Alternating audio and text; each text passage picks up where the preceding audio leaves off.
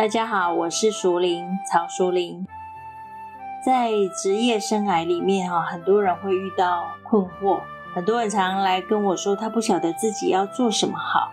好，那么今天呢，非常荣幸，我邀请到我的好朋友刘云安，好，他来跟我们分享呢，嗯，他当初怎么样步入那个让他养一家子的这个行业，啊，他呃，就是照顾一个家。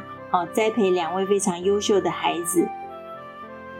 那我们欢迎云安，云安好，你好，哎，曹玲好，嗯、呃，我是那个云安。对，呃、云南，我很想了解，就是说，因为我常常到云南家去吃饭，那我很想了解，就是说，哎，那个呃，云南，你是当初你怎么进进入那个那时候的服装行业？哦，那。在你你进入，因为你本我知道你不是本科的哦，那你如何在这个服装的行业里面呢？哎，你有自己的一席之地，而且靠这个行业呢，你就是啊、呃、过很好的生活。因为我们那时候我们家是那个在那个农村乡下，是，是以务农为主啊，是。然后我妈妈本身就有。十个兄弟姐妹，然后老一辈都是比较重男轻女啊，是的。然后女孩子是不能就学的哦，像我姐姐就没读书啊。好好好。但是到我的时候，我比较荣幸，是我一个阿姨就跟我妈妈讲说，这个人看起来蛮灵巧的，是不能不让他读书哦。可是顶多也只是小学是。然后我们在小学的时候。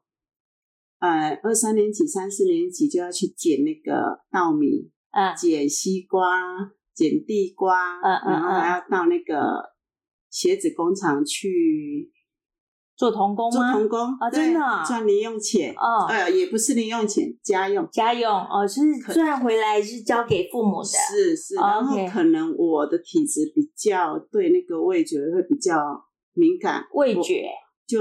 闻到焦味啊，有有气味，嗯嗯、呃，比较刺鼻的，我就会头痛，是会晕倒哦。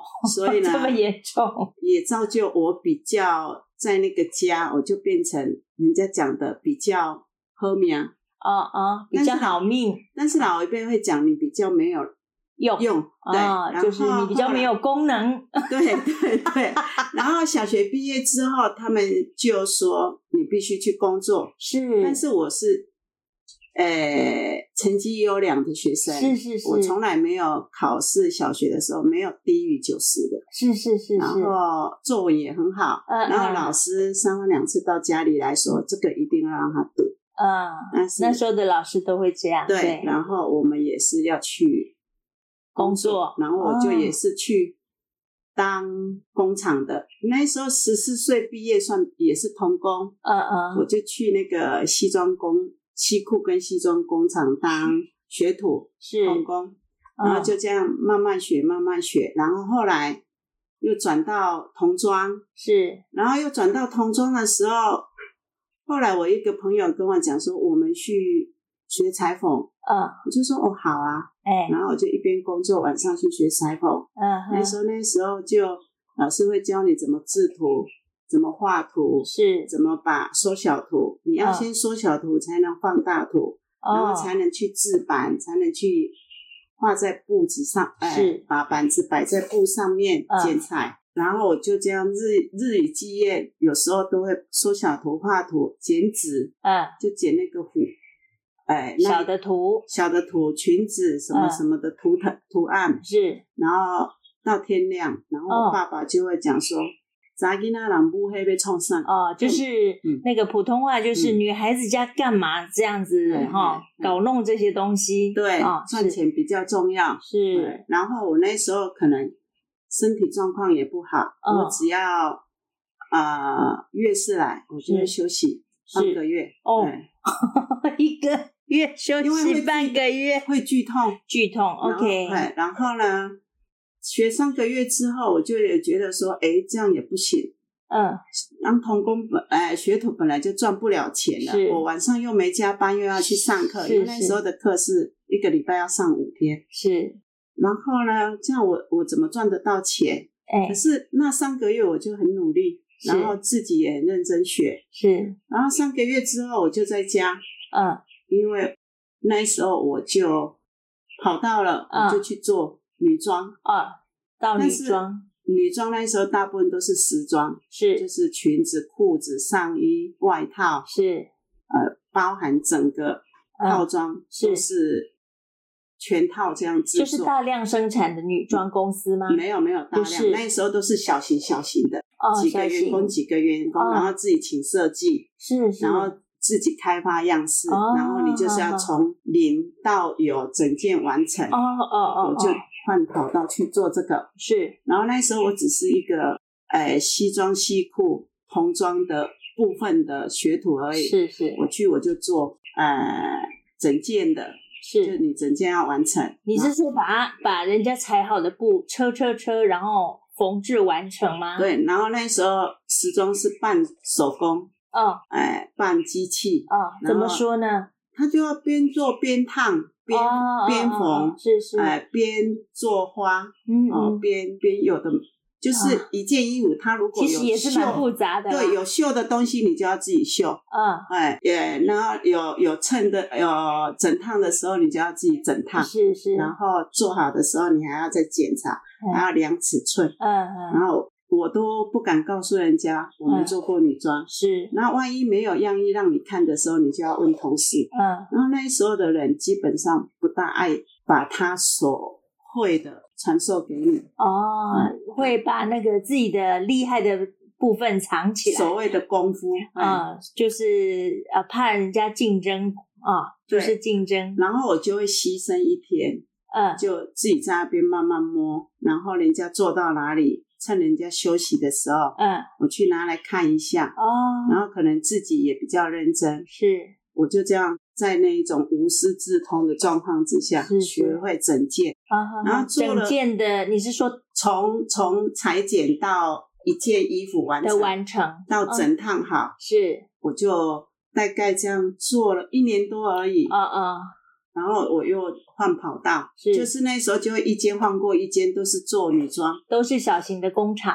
然后大概觉得自己有一点点呃成就了，是有一点点技术了，是。然后我就在其实在这之间，我都看人家怎么打版，是。那种小型的工厂里面都会有设计师，嗯，然后我都会去看他们怎么弄，怎么弄。啊，然后后来我就会在家自己把衣服整个拆解，啊啊，然后再去量。哦，好用心哦。对，为什么连袖的会什么样的尺寸？为什么削肩的会怎么样？为什么我的领口永远都？都不是漂亮的，是不是太露，就是穿起来整体不好看。是是，你就会自己去研究。是，然后研究大概差不多的时候，大概在二十二三岁的时候，那我去试打版，然后我就去，那时候都会看报纸去应征工作，打板师。对，然后我就去说，呃，我要来这里，是不是有在缺打板师？嗯，他说有，然后他说，哎，你是。哪一个学校毕业的？嗯嗯，然后我就说我没有，我是自学的。然后我有去学裁缝，是，只是没差。我讲，我只是学 多久而已。然后他们有一些老板很奇怪，嗯，我但是我也很感谢第一次录用我的人，是他问我什么学习，是问我什么星座啊？是啊，问完之后就说就是你的，明天来上班哦。那我就去上班。但是我 在那个年代也有水星跟星座。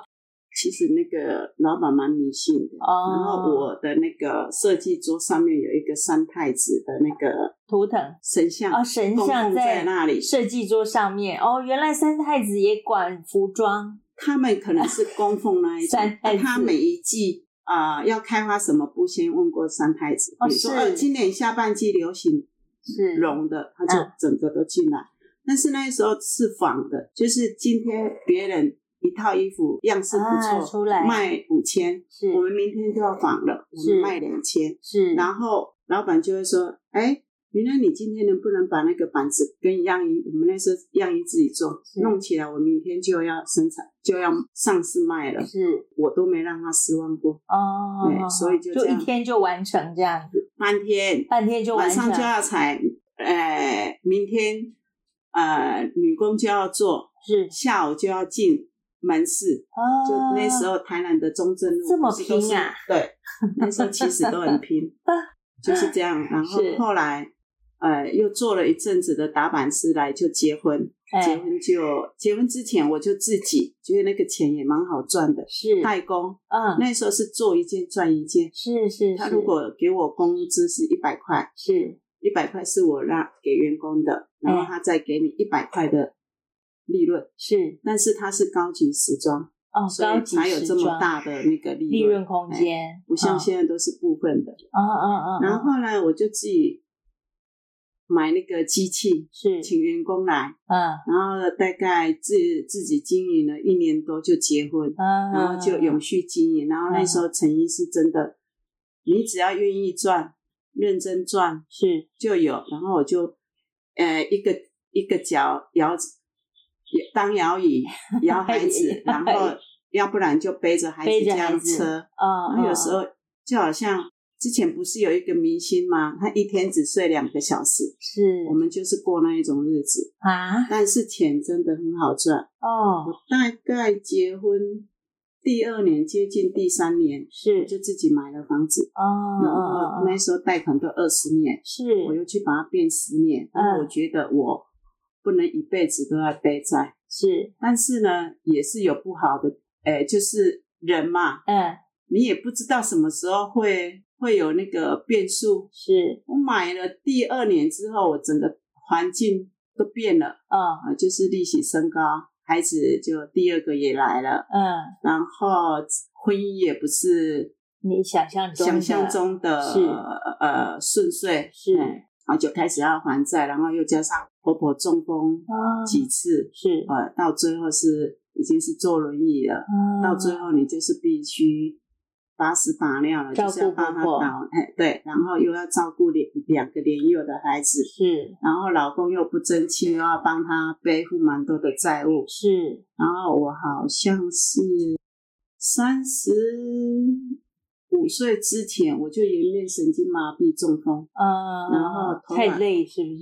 哎，应该是那个压力哦，压力没有休息时间，嗯、你要工作、家庭、公婆。嗯，全部都是自己来，还要照顾员工，是是，是，所以你那时候就有员工了。我没结婚之前就有员工。哦，嗯、多少员工呢？呃，我我比较幸运，我大概有七八个，七八位员工，对，嗯、都在里面。嗯，然后我也比较幸运，是他们都很认真。哦，是，因为是计件的。是啊，论件计酬，对对，所以他们就是做越多，他们就领越多，是没错。那那个时候你刚刚讲到，就是说呃有员工，那你是负责打板的部分吗？哎，那时候我没有打板，你没有打板，纯粹是制作，当呃供应商，当下游工厂，代工工厂。哦，你就是当代工工厂，然后呃就是有你的上游会把衣服裁工作裁好。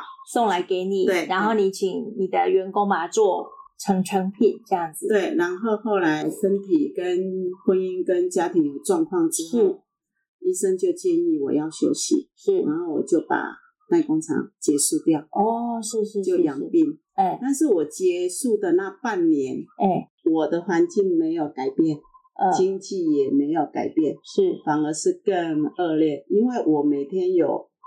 我每年每个月要缴房贷，嗯嗯，孩子要上幼稚园，是，然后还要承担公婆的经济，嗯，然后再加上老公不争气，是，所以我那时候我算一算，以那时候大概二十五年到三十年前吧，是。我一个月没有台币十万块，基本开销是。我撑不过来，是过不了关的，对，嗯嗯，然后撑不到半年的时候，我就想说。我两个孩子怎么办？是我怎么办？对，然后我就再打电话给我原来代工的老板，是说我还可以接代工吗？接代工嘛？他说你只要今天把人找齐，哎，我明天就送。哦，因为他很信任你。对，嗯，然后呢，我就找原来的工班，嗯，对，你们要不要回来？嗯，他说怎么了？我说我又要做了，嗯。他说好，你只要有工作我们就做，我手上的。呃，能推的我就推，不能推的我把它做完。我说你们都把它做完，因为我也不希望你们临时把人家退回去，这样不对。然后一个礼拜以内，嗯，原来的那一些工班又都回来，回来了。但是我跟他讲，你们已经不能在我这里工作了，嗯，因为我有两个孩子，是我也不愿意让人家知道我的状况。哦，你的婚姻的状况，你不想这些。呃，妹妹们知道就对了。对对对，哦、那有一些员工跟我是差不多同年纪不相上下，是，但是我不愿意。然后后来家丑不可外扬的观念吗？哦，也许吧。哦，了解。然后也不知道那时候心态就自尊，是、哦、是是。然后他们也很愿意，就说那我们都在家里做。嗯。那我每天就会把工作放在车库，他们的老公会来拿。哦。然后早上。拿做好的来，嗯、然后我弄好的工作他们拿回去，然后这样又大概几年之后，顺了顺遂了几年之后是工作顺遂，是其他的都是一样不顺遂。嗯嗯嗯。然后刚好呃，我们有在接触那个佛法，是佛教，哎哎，所我所谓的正信、正念、正见、无常、随随缘，我虽然没有去深入。嗯了解那个佛理义理 是，但是光是这一几这一几个几行字，是我有把它应用在生活上。哦，那既然是无常，是我就看待它视为正常。是，那既然是随缘，缘分来了，嗯啊，该走的我们就不强留。是，但是也许。我们那时候又比较认命、宿命，是想说这个是小欠债，啊，就是欠债的意思。那我们就还。嗯、但是有一句什么“欢喜者甘愿修”，欢喜做甘愿受，这个在当下我是不大能接受的。你是不认同还是？哦，你是不认同的。哎，嗯、对，好像说你一定要去。就已经环境就已经很恶劣，你还要心情已经很不好了。对，你还要花一者甘晚修，当做还债还债还债。是，我觉得我没有那么不认同。嗯、但是因为呃，我们认识一些学佛，认识一些佛理，是我有把它用正面的思维用在生活上。是，我觉得对我的精神跟生活有帮助，嗯，也是很大的支撑。对对，然后后来陈毅都到大陆发展，是就整个。嗯，不管经济，家庭已经在下坡了嘛，是经济已经归零了，是。然后那时候孩子就开始要花大钱了，是。然后我就觉得我的世界快要末日了啊啊啊！我还想到说，哎，我会打板呢，哎，但是休闲服饰这一块，嗯，我没碰过，是。然后就是你的意思说，就是服装的趋势已经从。啊，时装，然后走到休闲服装。休闲的就剩台湾，就剩在你可以在那个区块，在台湾你可以打版，可以干嘛？哦、那女装它是整个都是从大陆中国去了，对，然后从那边进出口卖了，是拿回来卖了。然后我就一边帮人家当那个休闲服打版，是我就有呃自己做了一个广告。嗯，说我我有在家帮人家接单打版。嗯，是。我就一边拿那个塑胶射出工厂的那个，嗯、不是那个什么，要要做那个手工，是，哎，就是你又兼差做一些塑胶工厂的代工，就那个那个也不是代工，就是纯粹射出工厂用那个我不大懂，嗯，就是他们射出之后的那个成品按下巴力，哦，就是要把边修掉，对这样子，我就你就接这个工作，那个、然后一边。但是那个一个月赚不了几千块，是，但是对我来讲也是很重要。那个是主业了哦，哦，那个变主业，几千块是主业哦。所以，所以就是说，呃，你从一个呃小型代工厂的老板娘，然后因为那个环境的变迁，就是女装都到大陆发展了啊，你就这边就没有工作，你必须做结束。然后呢，但是你还是要为家庭找出路嘛，经济来源找出路。所以你又去接了塑胶射出代工的那个工厂的那个把塑胶修边的这个工作，是不是？然后啊，但是你又呃去广告说你是会打板，因为你又想起来你年轻的时候曾经非常认真的熬夜，对啊，学打板这件事是是这样吗？对，对，OK 好。然后但是休闲服也不在我的领域，嗯，然后我就拆解了我们家所有的休闲服，女性的、儿子的，哎，旁人的，是，然后。各式各样的休闲舞，你不要简单的说它只是一个休闲舞，是只是它的版型非常多。对，我就全部把它拆解做成板子，是当当圆形板。哦哦哦。然后呢，我就这样帮人家打板。哦，从来没有人知道我不是科班出身的，是是是，是，我也没有在这一块有什么所谓的经验或者是是是是，但是那个其实也是多年的经验，对，只是我们。把它活用跟应用，所以我觉得人真的有无限的潜能跟特质，只是你愿不愿意去面对你的挫折跟低潮的时候，你愿不愿意去告诉自己说，你其实不用只局限在这里，是是，你还可以去做什么，是是，还可以去做什么，对对。然后有时候其实挫折也没什么不好，是，他会帮你。不是有一个名言叫做？关一扇窗，就打开另外一扇窗吗？是是是是，我觉得我打开好几扇窗。OK，所以你就会觉得说，其实我们人不用妄自菲薄，对。然后呢，也不用觉得啊，我现在挫折了，我现在没路可以走了，怎么办？怎么办？只有死路一条。所以呃，透过对自己的曾经有过的能力的肯定啊，然后再加上一些努力，你去把人家的把你们家的休闲服都拆解。啊，然后透过你自己愿意尝试、愿意努力，你还是有另外的路。对对，我觉得也不是只有一条，是，所以也不是只有一条路。对，因为只要你愿意，是，不是只有一条啊？只要你愿意，就不是只有一条。你愿意学习，啊，愿意告诉自己，我们不是只能做这个而已。然后这个虽然说那时候是高收入、高待遇，对，然后你再转换成。比如说，你之前是诶、欸、万在收入，现在等于哎、欸、个位数在收入，但是那也是钱，对，它至少可以帮你度过那个当下的难关。是是，但是我觉得我有一个我自己觉得我自我安慰自己，你有一个优点吗？对，我觉得那个钱也是钱，对，那个小钱可以帮你度过那个难关，至少它不会三餐不继。家里的基本开销对就都有了，是。然后我就又又觉得这样也不错，当然也不是说都是很很很乐观在成长，对呀、啊，嗯嗯，挫折的时候你也是会痛哭，是，也是会咆哮，但是我觉得咆哮就是疏解压力的时候 就是哄一哄，OK 啊，我我我会在浴室里面哄一哄，我会在家里完全没人的时候在房间就这样大叫，但是你知道换错隔音都很不好，隔壁就说。那个人到底怎么了？刚开始啊，是是，后来大家都熟了，习惯了。对，隔壁会说那个女人又在笑了，笑一笑再说。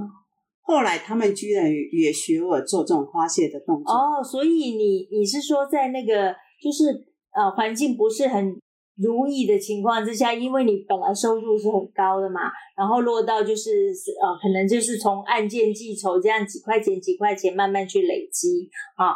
然后虽然你接了打板师，但是你的环境，比如说你还是要照顾婆婆，还是有孩子，嗯、然后先生一样不给力的时候呢，你会在浴室大叫，或是家中没人的时候大声吼叫。来发泄你的情绪，是。是。哦，对，其实讲到这个，我觉得这部分是很重要的，嗯，因为呢，台湾人是平常都是蛮压抑的，是。有时候呢，像我，我是一个笑声很大声的人，有时候哈哈大笑，我朋友就说，哎、欸，你笑小声一点好不好？我觉得很好笑，我要笑大声啊，所以那时候你是透过就是吼叫，然后大叫来宣泄你那时候觉得不满。或者是受伤的一些情绪，对，然后最主要是我自己有去认知到，是所谓的正见，正见就是你要、哦、我的解读是你要去很正面的去面对这一些东西。是，那既然谈无常了，对，学远了，哦，那我觉得，所以就是说，因为人生无常，所以你觉得我就是正正式的去面对我遭遇到的无常的所有的变化，对，哦，然后呃，然后面正面的去迎击它，然后对待它，这样子，要不然就像曹玲你讲的，哎，我是标准的那一种闷的人，对，我也。闷骚型的人，看脸就知道，好像心事很多。但是这几年，我觉得我的面相变了，是，包括我的孩子都说，哎，因为我我我的孩子都称呼我刘小姐，是，他说刘姐，你现在都六十了，怎么越来越漂亮？是，我说不是只有你们讲哦，嗯嗯，左右邻居现在都这么讲，是是，然后他们也看到我整个过程，嗯，但是。因为我对外。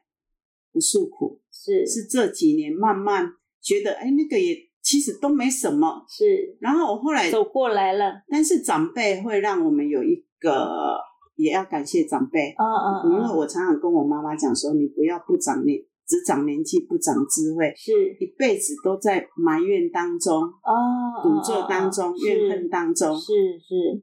因为你也看到长辈是过这样的生活，嗯、那你就告诉自己，我不要过这样的生活。然后你要跳脱，是你那个你们那个叫做自作孽，啊啊哎，作茧自缚。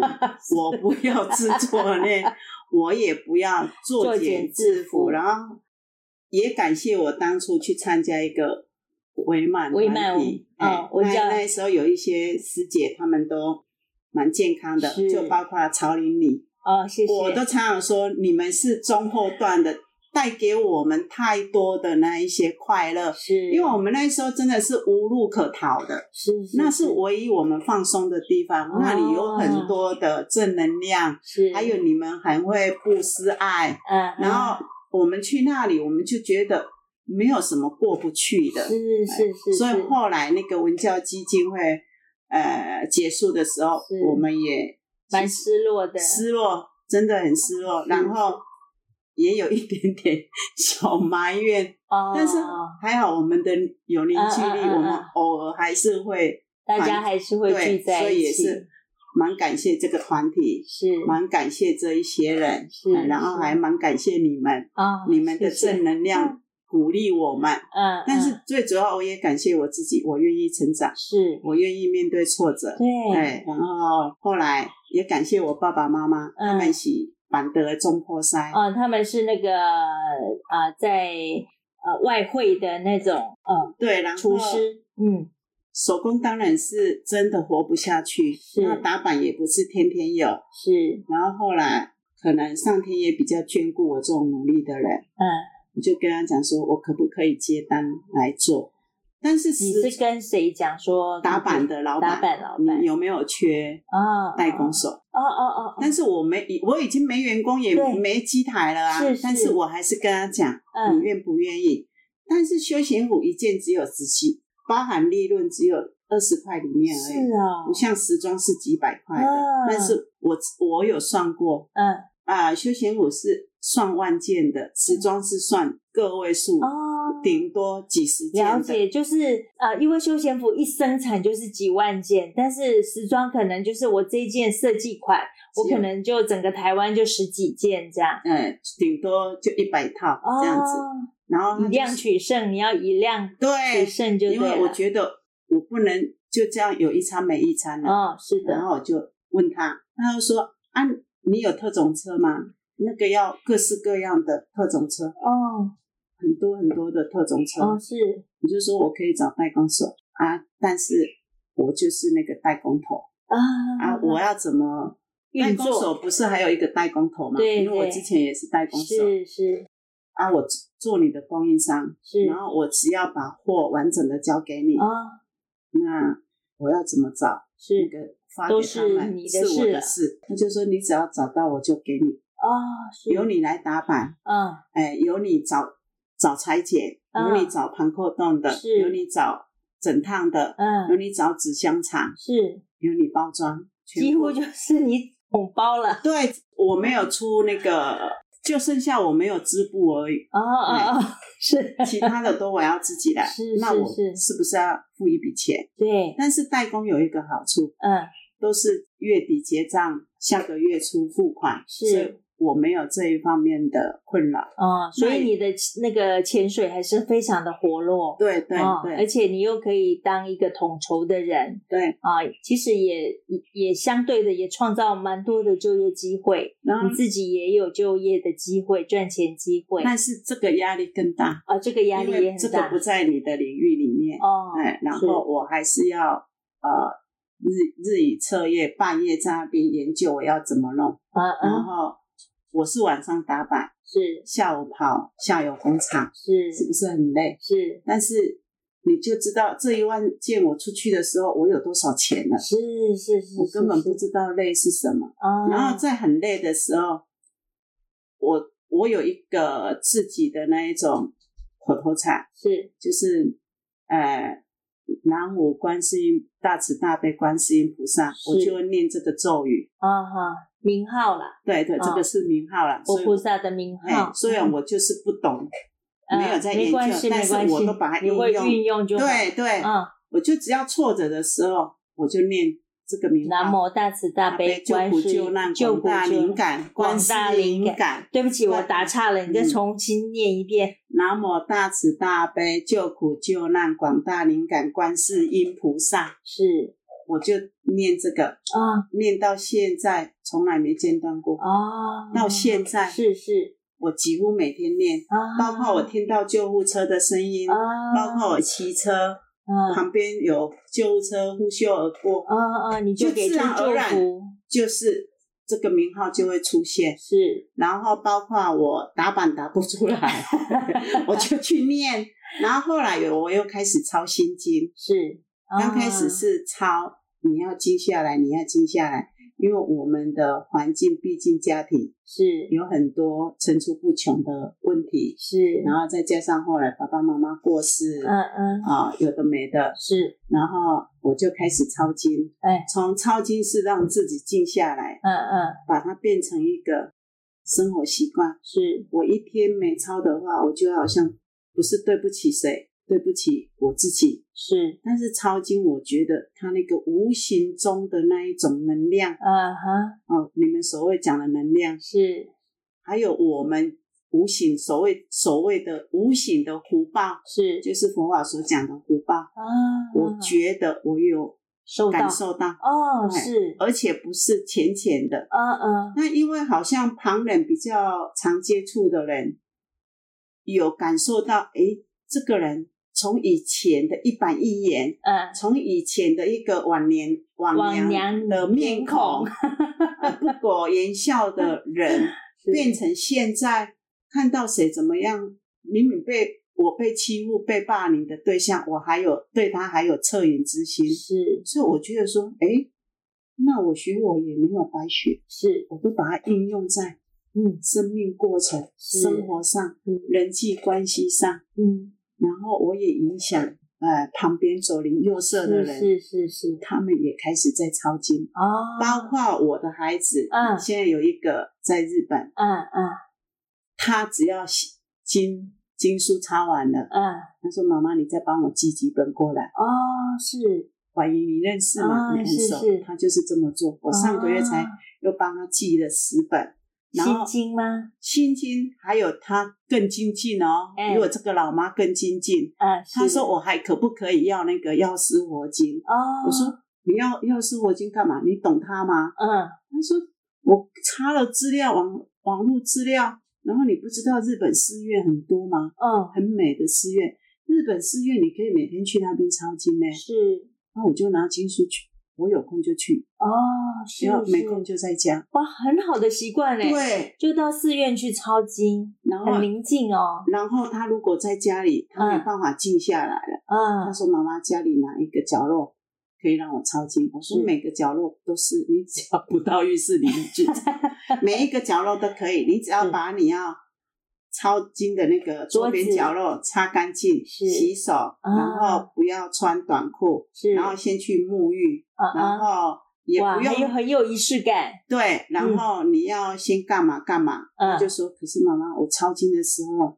静不下来的时候，我想要静下来，可是我满脑子都是我恨谁，我怨谁，我诅咒谁，我我希望他怎样怎样怎样，然后过往哎欺负的我的人。是抄经可以有这种负面的想法，我说可以，嗯，他你就是抄你的思想，你让他乱飞都没有关系，是是是。慢慢的，嗯，久了你就会像妈妈现在。是。我抄心经，嗯、我就是抄一字念一句。我现在整个满脑子的是，就是观自在菩萨。哎，对，啊、就是这样一直念，一直念，一直念，我都整个都会念了。他说：“啊，你念给我看，念给我听。”我就说：“啊，舍利子，色不异空，空不异色，色即是空，空即是色。是是”那我相信你不用再念了。啊，就这样讲。嗯，然后你看，因为这样，是我。影响了多少人？是最主要的，我影响了自己的孩子，孩子嗯、包括那个我那个叛逆 的那个孩子，子我都发现他这两年嗯变了。是唯一的好处，他回家看你坐在那里抄经，因为我也不局限在佛堂，嗯、我有我躺，是我只要坐在客厅那个角落，嗯，我在抄，是，那电视就关掉。以前是你抄你的。哦我看我的，我看我的，然后他们又很大声，是，可是我就说，我因为我也不会叫他关掉，啊、哦，那个就是训练我，是，我就抄我的，嗯，抄到最后，他只要看在家，他看我，他都睡很晚下来，他看我在抄经，他不会去客厅坐，是，然后他只要进来，从外面进来，嗯、看我在抄经，嗯嗯，他不会打扰我，嗯，要不然就会说，我、哦、肚子饿了，你要煮什么煮什么。到后来都不会。是，然后以前要回家不回家不讲的，嗯，现在会告诉你，然后什么会出去。是，然后我今天不回家是，然后像我现在，嗯，哎，出来度假，嗯，他会告诉我好好玩，是，哎，不用担心家里的事，是是是，我就觉得你只要把你学习的，呃，你接近的宗教的信仰，嗯嗯，把它真的如实的，嗯，摆在。生活里面是。去活用，也不用说哦，我一定要去造多少功德，对，赚多少钱，对，我必须要去供奉哪一个谁谁谁谁谁，我才能得到我应该得的。是，因为我觉得那个真的是有时候也我们也不能这样讲，但是至少对我的认知，我觉得也也落实在生活上是最正面的，又很。正面对，哦、就想我们正信正见对、哦，然后如法去应用？是是是，而且跟生活是完全结合，跟你的家庭还有邻里的生活也都是完全的结合。对，因为生活即修行。是是是是是，啊，对啊，你修行非常好，修行就是在生活上，嗯、你不用刻意丢了家，丢、嗯、了工作。哦到深山里面去，对，然后去那边膜拜一个月、两个月、一年、两年，去那边柴米油盐，就是叫做在累积功德。是，至少我想法不是这样，我是真的把它生活及修行，把修行应用在生活上。是是，我觉得不是只有改变我啊，我也很高兴改变旁边的人。是哇，今天这样子跟听云南的分享。我觉得非常的精彩，而且我刚刚本来人是歪歪的坐着，他越讲我就越 正襟回坐，我就觉得哎，有一股那个很正气的感觉，嗯，而且又非常的连接到，我觉得很感动，是连接到家庭，连接到邻里，还有融入你本身啊生命的各种遭遇里面啊。嗯，非常的精彩。其实呢，呃，我这位好朋友云呢，还有更多很精彩的啊，直癌也好啊，生命故事也好啊。我希望以后还有机会再访问云南，可以吗？可以，可以。太好了，他已经允诺我们了。啊，那我们今天去啊，聆听云南的分享，就先到这边。谢谢云南，谢谢，谢谢查理。